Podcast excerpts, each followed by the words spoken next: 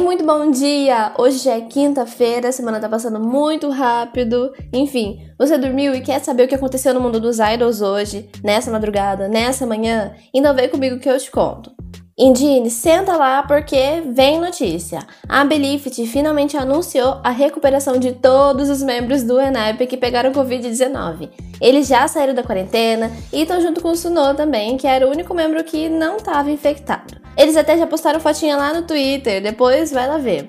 Agora vem a bomba, mais uma bomba boa. A Belifit também divulgou que em outubro o Enhypen vai lançar o seu primeiro full álbum, que vai ser uma sequência do mini álbum Border Carnival.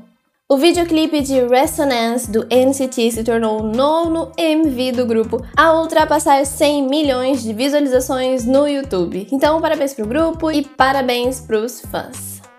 O Tomorrow by Together, TXT, anunciou que vai participar do The Late Show do Stephen Colbert em um quadro recente que chama Late Show Me Music. O programa vai ao ar amanhã às 4 horas da tarde aqui pra gente e você pode assistir no canal da CBS. Hoje foi bem rapidinho, então para fechar a gente tem a notícia de mais o comeback do Golden Child. Depois de apenas dois meses desde o lançamento do último álbum, o Game Changer, o grupo vai fazer mais um lançamento no mês que vem, em outubro. Esse vai ser um repackage do segundo full álbum e a gente ainda não tem a data confirmada para ele ser lançado. E pronto, agora você já sabe de tudo que tá nos trends. Eu sou Yoyo, esse é o podcast Hallyu, a gente se vê amanhã. Tchau, tchau!